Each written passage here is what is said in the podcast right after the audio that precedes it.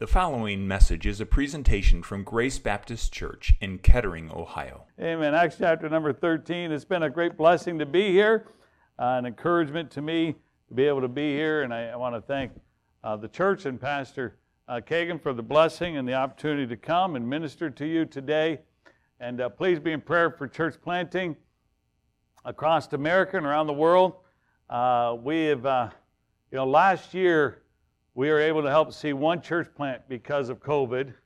And this year, uh, we're starting to see that come back up again because of things opening up. But even then, it's tough. Uh, there's a church plant in Rhome, Texas, that, praise the Lord, it just found a building after months of searching. Uh, Rhome is a very small community. Uh, it's near, if you, if you know Dallas, Fort Worth area at all, uh, if you know where the uh, Texas Motor Speedway is, you get off that exit and you go about 10 minutes west, and there's Rhome.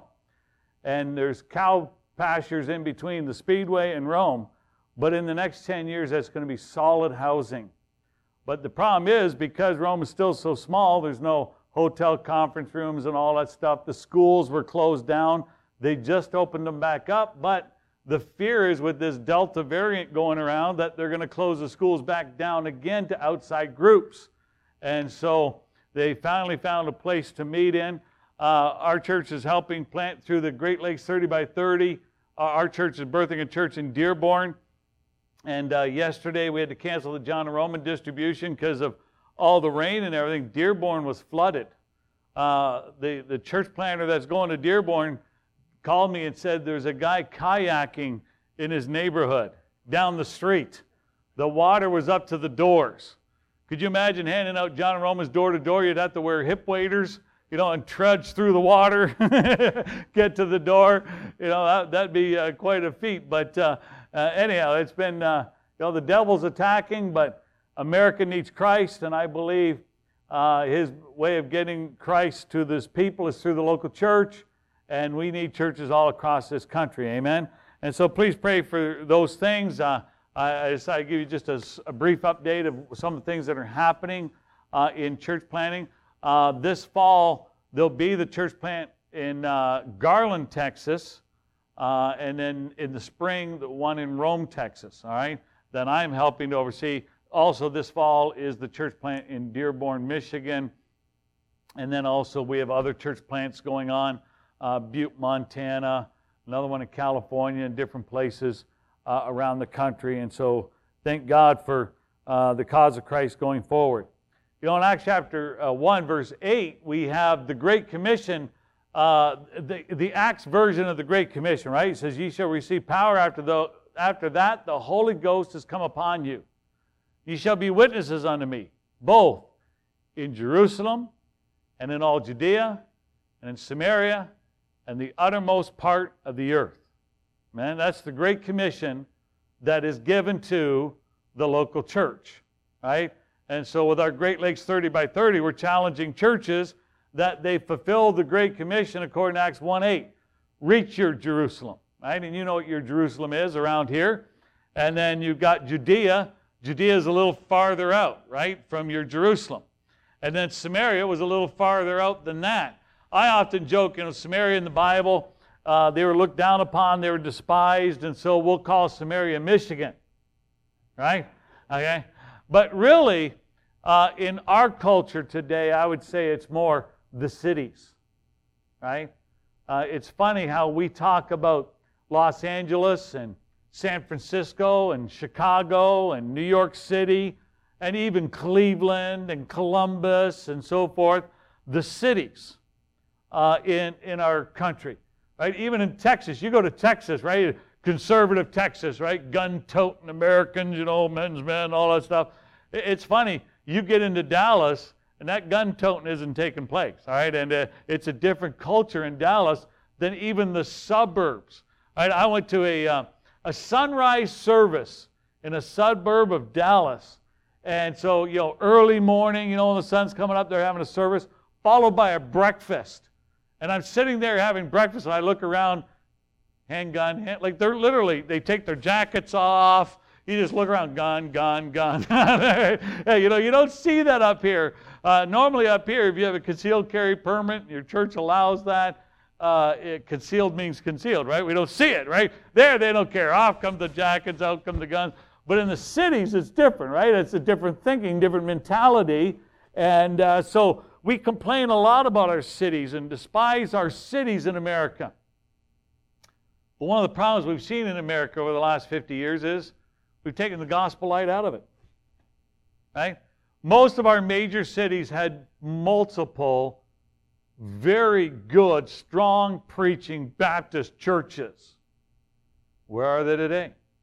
Well, many of them moved out. Moved out to the suburbs, moved out to other communities, and we didn't replace it with a new gospel light to continue to reach those communities.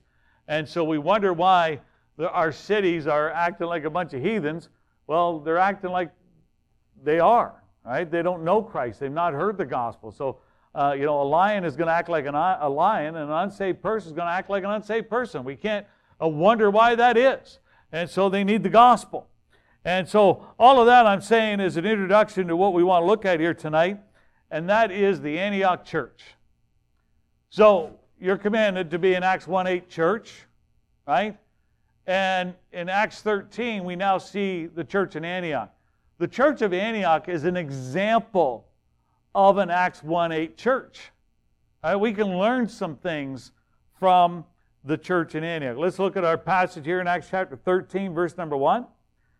Now, there were in the church that was at Antioch certain prophets and teachers, as Barnabas and Simeon that was called Niger, and Lucius of Cyrene, and Manaen, which had been brought up with Herod the Tetrarch, and Saul. We see here in verse number one that the church in Antioch, first of all, produced God called men. The greatest need we have in America today is God called men to serve in the ministry. Right, back in uh, 1985, reaching America was a focus of churches like ours all across the country, and the preaching was hard and hot from the pulpit. Surrender your heart and life to God. Surrender your heart and life to God. Give yourselves over to the Lord. And that could mean that you went to China as a missionary, or it could mean that you uh, went to Bible college and became a pastor. It could mean that you became a church planter. The pastor uh, wasn't trying to tell you what to do, but other than say, give your heart and life to God.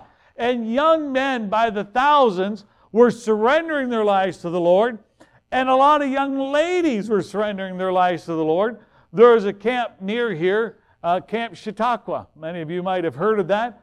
That camp produced thousands of young people in the cause of Christ, into the ministry over the years that it was there. Great men of God, G.B. Vick and others came in to preach the Word of God, and uh, they would challenge the young people. You know, back then, camp was not, well, let's see, who's got the best rock climbing wall, right? Who's got whitewater rafting, all right? And, uh, you know, who's got the best food?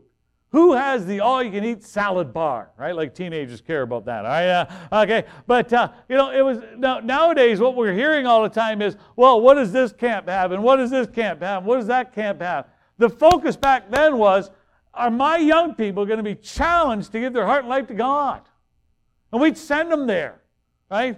I, have been to camp, uh, uh, camps that they call it roughing it uh, camp, right? I tell you, it was roughing it, all right? And uh, uh, man, some of the places you had to get, how you even had to get back into some of them, and and uh, you know, running water. Yeah, you ran and got the water, all right? And uh, uh, eh, but the thing was, it wasn't for the facilities you went; it was for the preaching of God's word and get away from with God, right? Well, the problem was in '85 there was a big shift in America, and the shift came from reaching our nation to building our empires right? Which means building up our churches. So, Grace Baptist Church Kettering needs to become the church of the area.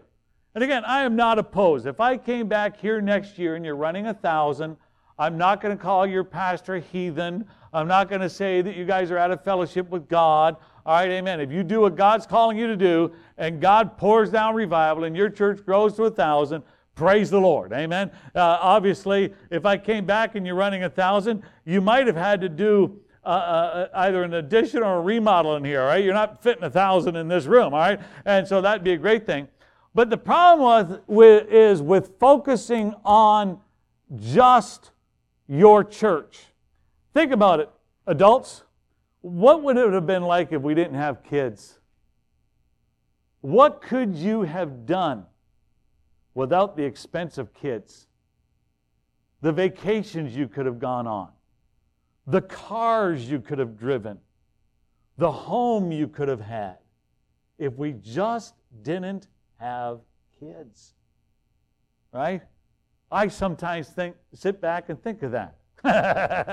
but then you see the grandkids, right? And you go, it's all worth it. Amen. You didn't kill them, you, you, you know, you fed them and all that. And now we have grandkids, so it's worth it. But again, all of us could look back and say, if we didn't have kids, we could have had this, this, this, this, this, this, right? Life would have been grand without kids. Well, the thing is, when we focus on just us as a church building our empire, it's the same mentality. It's all about us. It's all about me. It's all about us having better. It's all about us having greater. And that's never been God's plan. God's plan was that we're going to reach our world with the gospel of Jesus Christ. And God's plan is for that, that uh, we have men and women surrendering their hearts and lives to the Lord and, don't give me this, oh, that's right, you teenagers, you need to give your heart and life to the Lord. Uh, brother, you're going to enjoy this. Uh, a 20 year veteran of the Air Force, Lieutenant Colonel, uh, retired after 20 years, went to Bible college for four years, served in a church after that. So uh, I'm guessing you go four years to college to become an officer, right? Then you're 20 years in, and so you're 42 uh, four years of college. You're now 46. Served about four years in, uh, in a church staff. He's 50, starting a church. Praise the Lord, all right? So don't, don't say, oh, you teenagers need to give your heart and life to God. Amen. Uh, God's using people all different ages. Uh, a friend of mine went to California, planted a church, started it at age 55. All right? And God's blessing and doing a great job there. And so the thing is, we need God called men and God called young ladies to serve alongside with them. Amen. Thank God for your pastor, but also thank God for your pastor's wife. All right. Amen. And uh, a great lady, and she loves her husband and raises those kids and serves you in the church, and, and God needs them too. But where are they produced? In the local church. Amen. That's what we see here happening in, in Acts chapter 13. There was in the church that was in Antioch, these five men. Now, five men's names were listed. I believe there was more than five men there. Uh, but God chose to name those five men. We're going to see in a moment that God chose, chooses to send out two of them. But God came to the local church. And that's why it's important to be in God's house. And I know on Sunday night I'm preaching to the choir, amen? Uh, I know you're here, right? And, and uh, I'm guessing you're going to be here on Wednesday night, right? And, and I guess I'm guessing you're going to be here next Sunday morning, right? But that's important and encourage others to do the same thing, to be faithful to God's house. And when your pastor has uh, special trainings or special uh, teachings throughout the year, enlist, get involved, and encourage others to do the same thing because it's through the local church that God's going to look down and choose out individuals to go out and to reach this world with the gospel of Jesus Christ. We need today churches that are training, that are encouraging, that are challenging, that are recruiting the next generation of God's servants, and that's going to happen through the local church. And so we can't just have a, an us mentality, right? We could say this young man needs to grow up in our church and be taught the Word of God and be grounded in the Word of God because we need future deacons and we need future Sunday school teachers and uh, you know we need future bus workers and, and bus captains and so forth, right? And yes, your church needs those, and I believe God's going to provide. But it can't just be what is it for grace? What is grace going to get? How is grace going to benefit? What's, what's in it for grace? It can't just be that. What does God want Grace Baptist Church to do? And God wants Grace Baptist Church to help produce men and women for the harvest field that God has out there, uh, the, the harvest field that God needs to be reached. And He wants churches like this one to get involved. Amen. And so pray about it. Get on your knees and beg God to bring people in. Uh, you know, I get accused a lot because I'm in the church planning, right? And so you guys need to send somebody out and start a church. And so people say, all you care about is seeing our church shrink. You don't care about our church. Well, no, because you know, Acts 1 8 says, reach your, your Jerusalem. That's all part of it. And I am 110% behind you reaching your Jerusalem. Amen. You just had the, is it the cola wars or the soda? What was it, soda or cola? Cola. Sorry. I, I mean, pop, pop wars. and, uh, and, and so you had that. Now, what did you have that back there for? Because you had nothing else to do, so hey, might as well fill some time, right? No, you're trying to reach boys and girls with the gospel of Jesus Christ, right? Why do you have a church nursery? To keep them brats out of the auditorium. No, that's not why we do it, amen? We're trying to get families to come out to church, and those little ones can be distracting for the parents. We want them to hear the Word of God, and so we have a church nursery. Why do you have Sunday school? Why do you have children's programs? Why do we have a teen ministry? All of those are there to reach the people of this community with the gospel of Jesus Christ. That's a wonderful thing. But you know what part of that is? See, in 1980, if Pastor Strachan, now some of you might know a Pastor Strachan in Ashland, Ohio.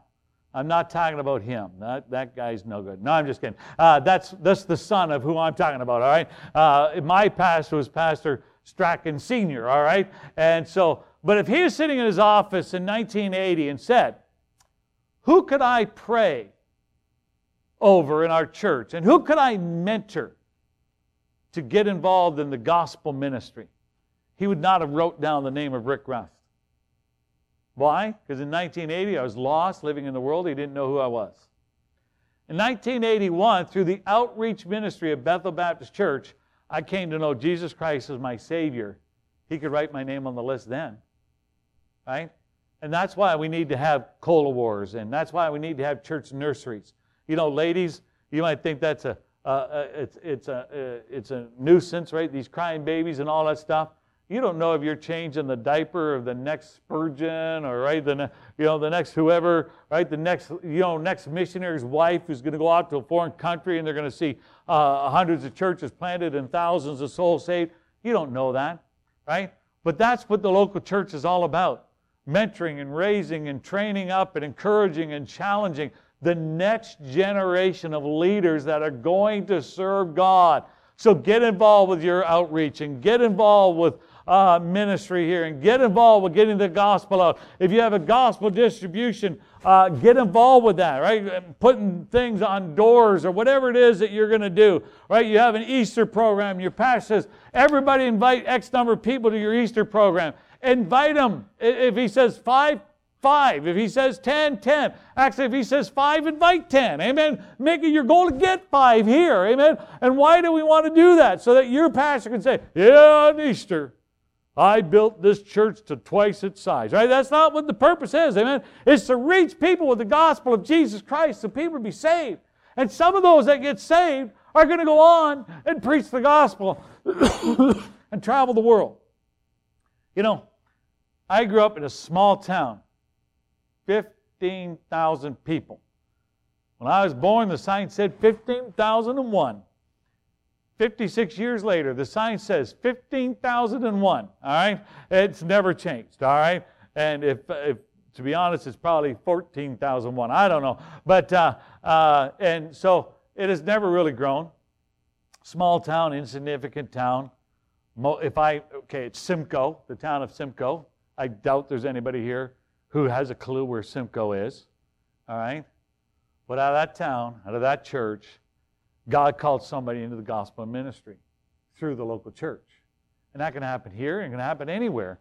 And we ought to have churches that have that kind of a mentality. You need to be a church that is praying to the Lord of the harvest, right?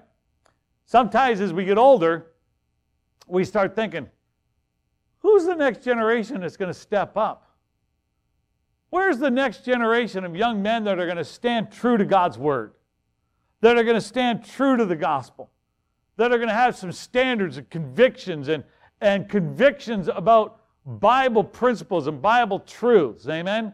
That they're not going to uh, flip and flop on Bible doctrine because somebody gets upset with them. We need to be praying the Lord of the harvest the harvest truly is great, the Bible says, but the laborers are few. Pray the Lord of the harvest that he'd send forth laborers into his harvest. As a church, you need to be praying that God would do that.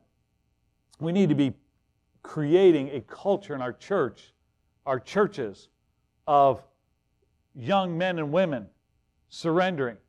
See, when we got away from wanting to see the world reached with the gospel and every of all of our young men and all of our young ladies staying in the local church we didn't care that now they all wanted to be doctors and lawyers and engineers because hey not only does bob stay in the church but bob becomes a lawyer right what does that mean good tithes right and it's funny how we think and we think, man, that'd be a waste if we didn't have Bob stay in our church and Bob become a lawyer. And boy, that lawyer's tithing for 20, 30 years in our church. What a waste it would be to lose that. Yeah, it'd be a waste that if Bob ended up going off as a missionary, as a church planter, and, and reaches thousands of people with the gospel. Amen. That would be a waste. Right? It's funny how we got to thinking because we are so focused on ourselves and building up what we're trying to build we have to go back to having that missionary mindset. The second thing we see in this church, in verse number two, that it was a serving church. Says, And as they ministered unto the Lord and fasted, the Holy Ghost said, Separate me, Barnabas and Saul, for the work whereunto I have called them. It is a serving church. This was a church that regularly, as it says in verse number two, ministered unto the Lord. This means they were teaching and preaching and praying and fasting and other things we normally associate with Christian service. These believers were serious about church. Okay? And again, it's funny when we get a inward focus mindset, right? It, it's funny. All of a sudden, what becomes crucial to a church is somebody painted a classroom and I don't like the color. And that's a problem right? I remember it, uh, I pastored Liberty Baptist Church in Toledo. We uh, were remodeling the lobby, and we voted on the expense and all of that stuff. And so uh, we brought in, you know, this is what the carpet's going to be, and this is what this is going to be, and this is what that's going to be. And I had somebody come up to me and said, you know, we used to get four different carpet samples, and we get to vote on that. And I said, Well, praise God. Isn't it great we don't do it that way anymore? And you know why I say that? Is I have seen churches split over that kind of stuff. Uh, you know, uh, this somebody in the church likes this carpet sample, and so they go around. Hey, you're gonna you're gonna vote with me, right? You're gonna vote with me, right? Right? Right? Right? And somebody else likes this one. You're gonna vote with me, right? You're gonna vote with me, right? And then you vote with this person instead of this person, and oh, right? And, and they're all up in arms, and then uh, you know all this griping. It's carpet, people. All it is is carpet. Okay, and so uh, is it the exact carpet you would have picked? Maybe not. I don't know. Who cares? It's carpet, all right? So long as it's not hunter orange, okay? I get that, all right? But if it looks nice, who cares? It's carpet in the lobby, all right? It doesn't matter. But when we get inwardly focused, all we care about is that stuff. Which way are the pews uh, situated? Are the chairs in a, in a fellowship hall uh, aligned? And, you know, what are we having in our after church fellowship? Right? I, I used to have a monthly after church fellowship and I tried to make it good and then healthy, good, and then healthy. all right. And so one one day, one month it'd be pastries, all right, and then the next day, a month it would be something healthy. But I tell you, it was funny. Well, I'm not going this month because they're all they got is all that sugar stuff back there. Okay. Well, if you don't want to eat a donut, don't eat it. But could you not stay in fellowship? Right? Encourage one another, love on one another. Of course you can. But again, when we have that mindset of it's all about me, what I like and what I enjoy, the church in Antioch didn't have that mindset. They're serving. They're too busy serving. They're, they're get involved with this and get involved with that. I tell you, when you're doing a thing like the Cola Wars, right, a lot of things have to happen. And you don't have time to wonder if the scuba guy's feet should come out of this ceiling tile or that ceiling tile, right? All right, if you don't know what I'm talking about, walk down the back hall. Uh, when you're as tall as me, you got to watch out for the scuba guy, all right? And, uh, and so, uh, but you know, who cares what tile he's coming out of, right? And you don't care about that, right? Let's, let's get it up. Let's get the pictures up. Let's get this up. Let's get that up. Let's set up this refreshment. Let's get going over here. And, and your guys are going like crazy. You didn't have time to worry about and complain about the little issues, right? Because you're busy serving God. God greatly blesses you and God greatly uses you as you do this. These, these folks were busy and, and serious about church. I get asked all the time in church planting how big does a church have to be to be, be ready to plant a church? How much money does it have to have? And it's funny, as you travel, in many churches, you guys are a big church. But you guys can look at several churches and say, no, we're not. They're the big church. So I'll go over and talk to those pastors. And you know those pastors say? We're not the big church. They're the big church. And so I drive and go meet up with those pastors. You know what they say? We're not the big church. They're the big church. Right? Now, eventually, I got to get to the top one. All right, and so, amen. And so eventually I go to the, the, the biggest, largest independent Baptist church in America, and I talk to him.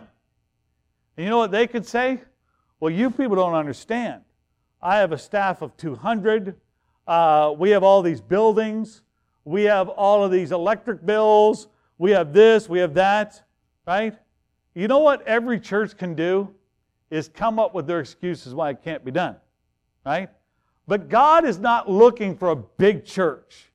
He's not looking for a wealthy church. You know, if only this church had one or two millionaires that would just cough up the money for everything. If, if your church had that, you could do something great for God. Because that's what the church in Antioch was, right? They, they you know, in, in, in chapter 13, verse 1, there was five millionaires listed, and two of them were willing to step up. No, that's not what it says. It says, though, that they were a serving church. See, God's not looking for the big church, He's not looking for the wealthy church, He's looking for the serving church. A church that has a heart for God to serve. I tell you, when I got saved, not only did I buy into the every time the church doors are open, I need to be there. Amen. I believe that's a good principle to live by. All right. now, listen, uh, when I was in Bible college, I had to work. And sometimes I had to work on Wednesday night, so I couldn't be there, right? But if I could be there, uh, when the church doors were open, I was there. You know what else? My pastor would come to me and say, Can you do this? And my first answer always was yes. And then I'd leave and think, How do you do that? I've never done that before, right? I didn't care. I just wanted to serve. I wanted to be involved. I wanted to be the go to guy, all right? And so sometimes that meant uh, you know, when I was younger, my dad was in construction. So, hey, can you see this built? Now, my pastor might have been smarter than I think he was because he might have known. He's got a dad who knows construction. So I'll ask Rick to do it. And then he'll go to his dad, and his dad will come and help him build it. Amen? And that's exactly what happened. All right? Amen? So things got done. But, uh, you know, it's just getting involved with serving. You know, when God calls folks into his ministry, he's not looking down from heaven and saying, now, there's a guy who really knows how to sit in a La-Z-Boy chair. There is a guy who is phenomenal on that Xbox. There is a guy who can run a remote control better than any other man in that church. No, God's in heaven looking down for those who are serving, those who are willing to sacrifice and get involved wherever God would have them to get involved. God wants a serving church as the church was in Antioch. We also see, in, as uh, verse number two goes on, it says, and as they as they ministered unto the Lord and fasted. All right.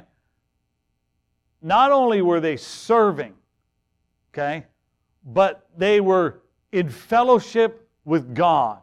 All right. So they're they're serving. And, you know, I, I love it when you know pastor might have had you guys all set all that stuff up and then say, okay, let's pray. Let's have a word of prayer that, that God will bless our cola wars. Right?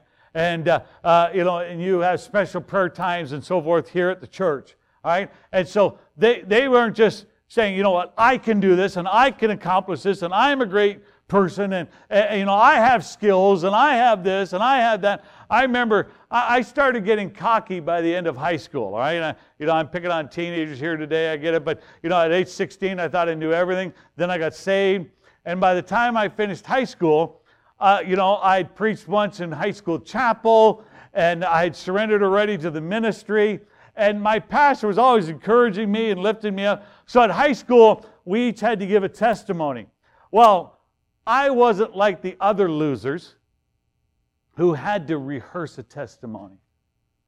I was a called man of God. And I got up there in front of the church and I fell flat on my face because I thought I could do it in my own power and my own strength. I thought I was that amazing. And so we can't just say, Yes, God, I'm willing to serve. But it says they fasted. So they're in communication with God. Now, this is a crucial part of this verse. They're serving, they're in prayer. Not just prayer, but in fasting. Okay, that's specific, right? It's one thing to say, hey, let's pray. There's another thing to say, okay, you know what? We got this 30 by 30 going on, and we want to take a week uh, this year and fast to see if God will use us to plant one of those 30 churches. And during that week of fasting, you might fast, uh, you know, uh, one day food or, you know, one day, God forbid, coffee. All right. Uh, all right. Uh, you know, I even taught, oh, you know, I think one of the hardest things to fast in the church today is social media. Right? I, I swear, the average Christian, you take away their food for a week, no problem. Their social media for a day, they'll die. Right? We, we man uh, can't, uh, can't live, uh, man lives by social media alone, amen, not by bread, all right, amen. And, and it's a funny thing. But you know, you take that time period, and as a church corporately, you're getting a hold of God. And again, fasting is saying, listen, I am not going to take time to eat. That time I would normally spend preparing meals, I'm going to pray. That time I would normally spend eating, I'm going to pray. Now, you, you obviously got to do something, right? So you're, you're drinking things, you're drinking nutritional things, right? At least water, or amen, uh, so forth, right, to help you get through that day.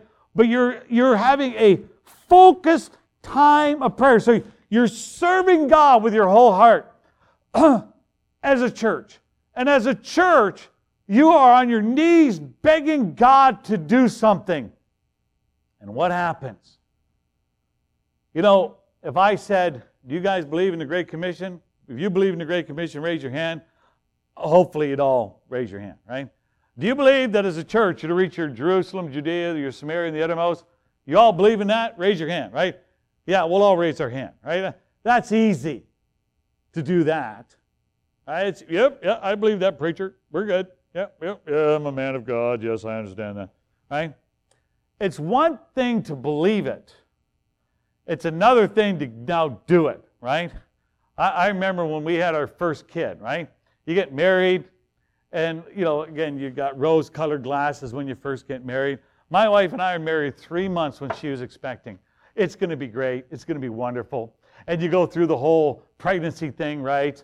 Right? As men, you come up behind your wife and you, you tuck her dress in underneath her belly so somebody takes a picture so you can show how big her stomach got, right? right we all love to do that, and uh, right, and uh, you know, and, uh, you know, my my wife has our first kid in August.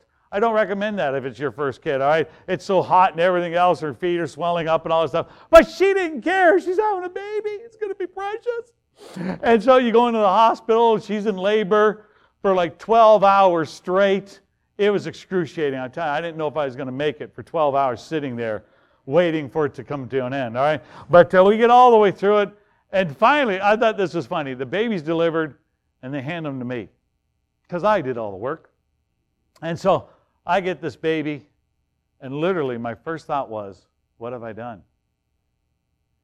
Up until that point, it's pretty neat to think about having a baby. I now have one. I got to raise it, feed it, clothe it, right? Raise it, all of these things. My responsibility. And part of my mind was like, can we send it back? We're not ready yet, right? It's too late. It's one thing to talk about reaching our Jerusalem. It's one thing to talk about it's great to send out a missionary out of our church someday. It's one thing to talk about as a church that you could be involved with planting another church. One thing to talk about these things, right? It's one thing to talk about maybe adding new ministries to your church, adding staff members to your church, whatever the case is going to be. It's one thing to talk about it. But here's a church that was on fire to do something great for God. They were serving and they were praying. And the Holy Spirit of God comes in and he speaks amongst them. And he tells them what he wants them to do. And at that moment, it goes from saying, you know what? We want to do something great for God. We believe that we ought to be a Jerusalem, Judea, Samaria, and uttermost type of church to God is now moving. Things are going to happen. God has chosen this church to accomplish a great thing for the cause of Christ. God is moving in. So it goes from just serving God and, and doing what we're supposed to do to getting on our knees and fasting and praying and begging God. And then God moves in and He does something. See, the third thing we see is that a, an Antioch church is a spirit led church. Notice that it says, as. As they were doing the aforementioned things, the Holy Spirit gives direction. The Holy Spirit of God comes in and moves in. He speaks to the local church. All right? Now, again, I believe God speaks through the leadership of the church. I believe that the, in today's agenda, God speaks through our pastors in this. And what I'm seeing many times in church is the pastor believes we ought to do something great for God.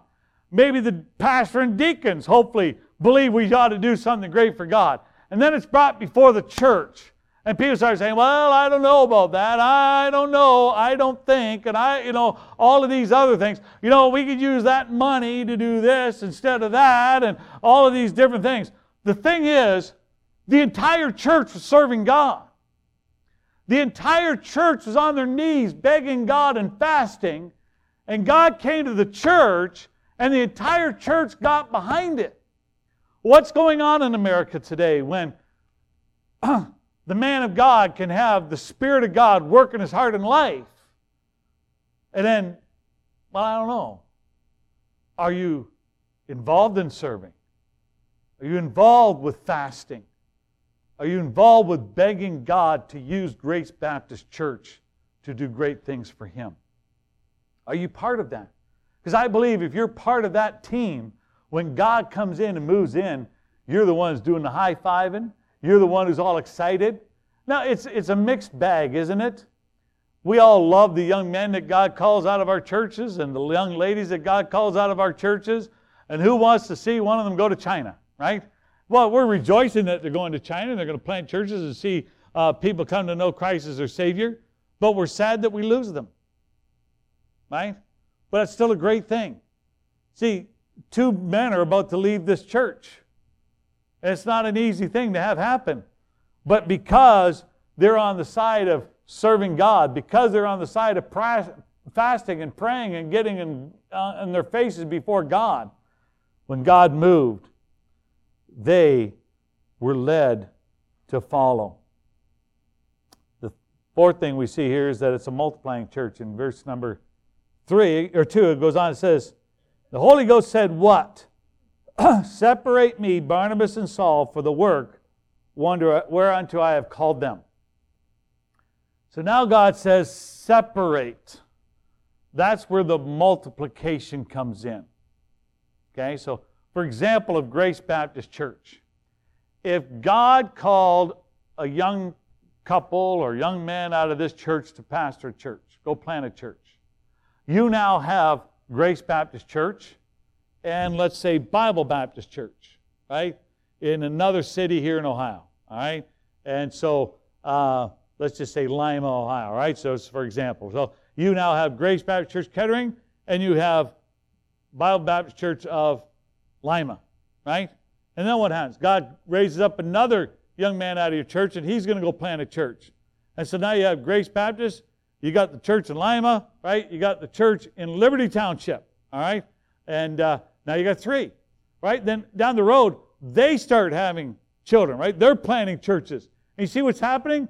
It goes from Grace Baptist Church to three other churches to nine other churches, right? My wife and I, when we got married, we became one flesh. We had three children, right? They've all moved out and gotten married and so forth. Now, we have not one flesh, we have four fleshes, right? And now we got five grandkids. So we're up to nine. One day, Rick and Tammy Rust are going to be gone. But at least at this point, eight will be left behind. Right? We see in America today churches dying all over the place. Who are replacing them? Right? If our population worked that way, okay, if all of us said, no more kids, we want the fancy vacations, we want the nicer homes, you know what's going to happen in one generation? Our population is going to plummet. Right? Because as we die off, there'd be nobody to replace us. Right? We get that. We understand that. And so, for the cause of Christ needs to be the same thing. And so, God's plan of reaching this world is multiplication. And so, they separated from the church of Antioch and went off to do what God called them to do. It was a multiplying church. And so, it's a wonderful thing when you see a church. Could you imagine if every church only lasted, let's say, one lifetime, let's say 80 years? Okay? Every church that started lasts 80 years. Now, I, I understand some of them last longer than that and so forth, but let's just say, for example, one church lasted 80 years. And every 10 years, those, that church planted a new church. That'd be eight churches. The mother church dies. There's eight churches out there. But you know what else?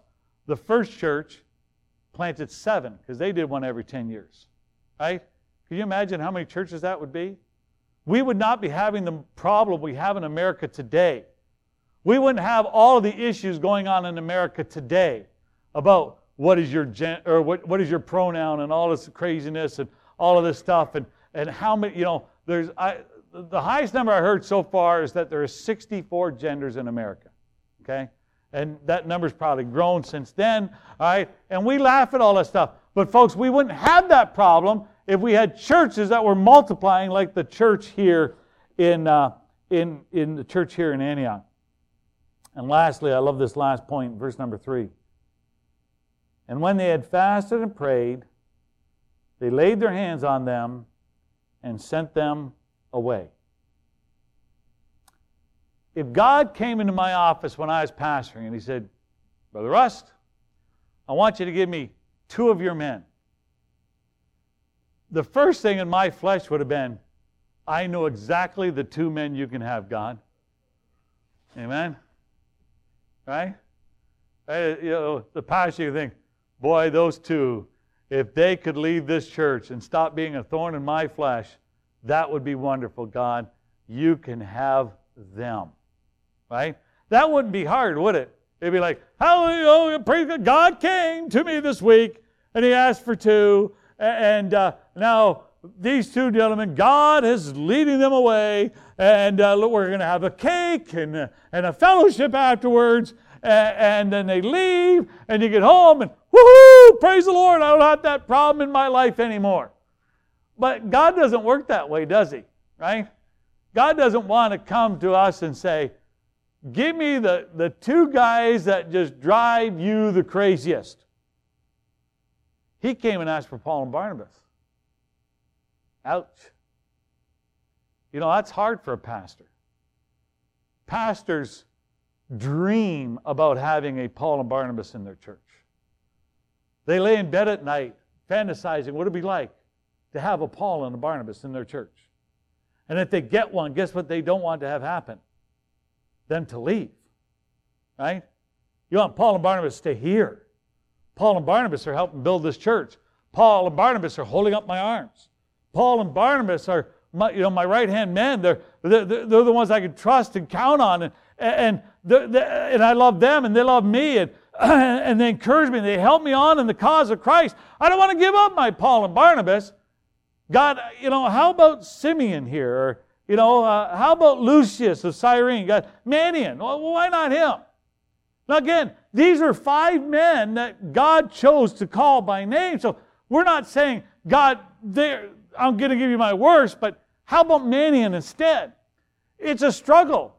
I've talked to pastors. I have been a pastor where God has called an individual in my church to go and give himself the full time ministry.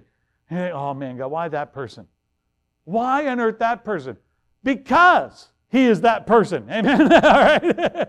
All right. Again, God's not looking for the backslidden Christian who doesn't want to serve God. He's looking for the one who's serving and fasting and praying and reaching the lost and doing all of those things and faithful in church. And then God comes along and says, Give me Paul and give me Barnabas. I've asked in pastors' fellowships before, Who's your Paul and Barnabas in your church? Would you be willing to let God have them? And that's hard. And most pastors could think, I know who my Paul is. I know who my Barnabas is. And I don't want to lose them. And God comes to this church that was serving and fasting, and the Holy Spirit comes along and moves in their hearts and their lives and leads them and directs them.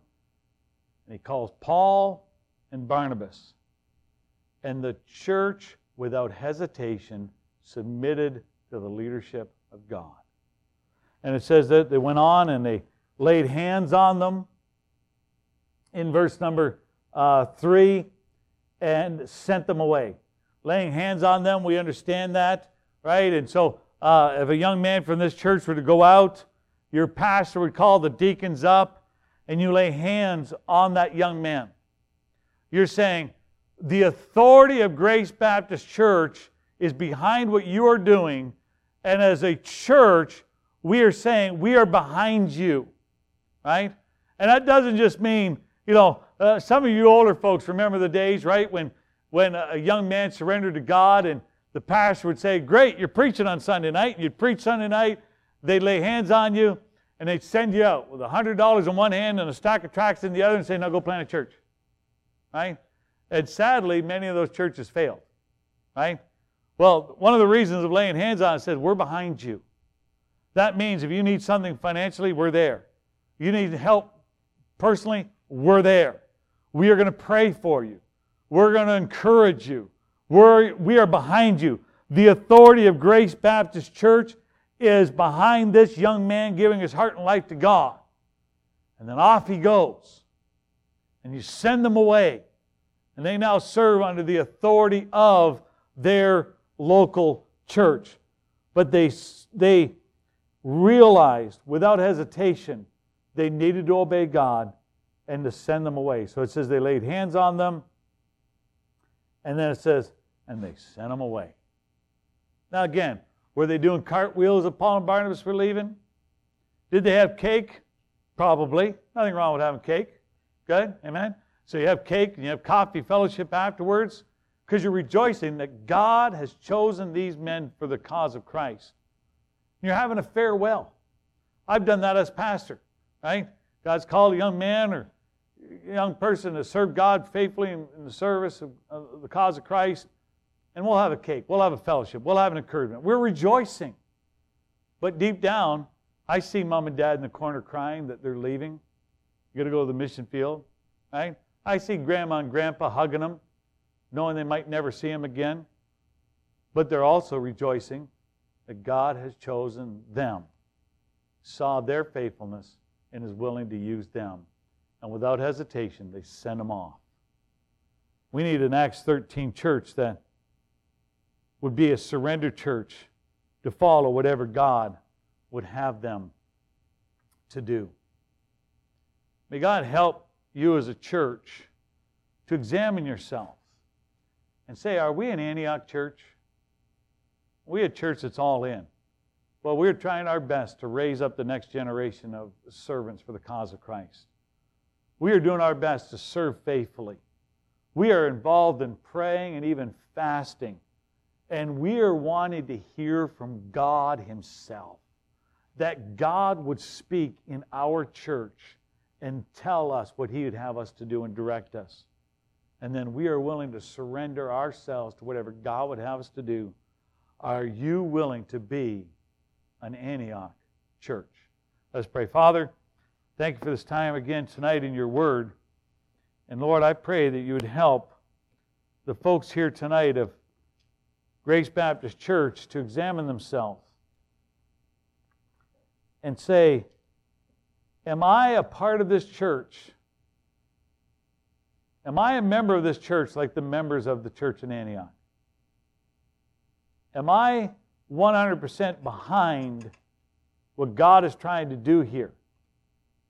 Am I faithfully serving? Am I fasting and praying? Am I seeking the, the will and direction of God? Or is it just, I only want to do what I enjoy doing, or I'm only in it for what I can get out of something? God, I pray that tonight you would work in hearts and lives. Lord, make decisions tonight that would honor and glorify you. We pray in Christ's precious name. Amen. Let's all stand, please. Every head bowed, every eye closed. Tonight, I don't know you, as a church that well. I don't know your heart. And as the pianist starts to play, maybe you're a young person here that's struggling about giving yourself to God and saying, God, what would you have me to do? I want to give my heart and life to God. I want to serve Him however He'd have me to serve. Listen, I'm not here as a church planting missionary to get you to be a church planter. I want you to do what God wants you to do. Today, if God's spoken to your heart, would you come? Today, church member. Are you a church member like the church members in Antioch? Are you all in? Are you saying, Yeah, I want to be a big part of the blessing here at Grace to see this church go on to do great things for God? If God's spoken to your heart tonight, would you just step out right now and come and pray? And give your heart life to the Lord. Maybe you need to ask God to forgive you some things, encouraging you in some areas.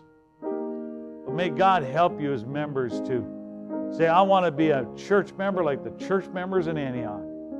This kind of church I want to be a member of. The kind of church I want to serve in. And I believe you can be that kind of church. It just takes every member saying, I'm all in.